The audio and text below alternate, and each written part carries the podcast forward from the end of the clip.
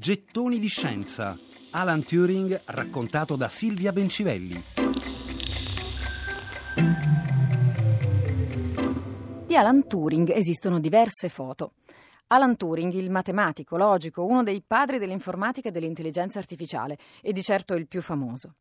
Molte foto della sua vita le possiamo sfogliare stando seduti al nostro computer, perché sono online. Alcune si trovano in un archivio del King's College di Cambridge, altre basta anche soltanto googlare.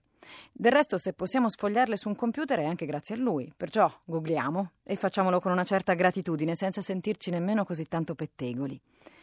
Nella prima delle sue foto Turing è ritratto bambino. Turing era nato nel 1912, secondo figlio di un funzionario dell'impero britannico, e perciò di fronte al fotografo era stato portato ben pettinato, vestito alla marinara.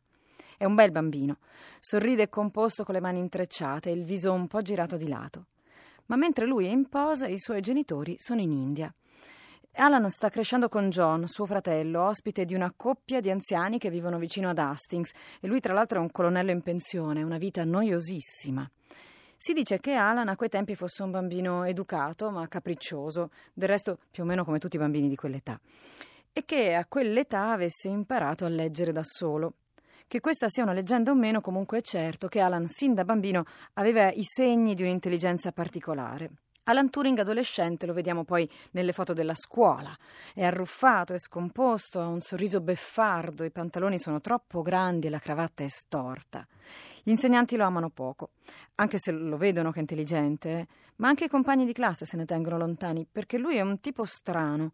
Tra l'altro si dice, ed è vero, che a quella scuola sia arrivato un ragazzino al termine di una lunga pedalata in bicicletta, una pedalata improvvisata, solitaria di 97 km lungo la campagna inglese. Ma insomma poi Alan cresce al college e gli succede qualcosa di sorprendente, cioè si innamora.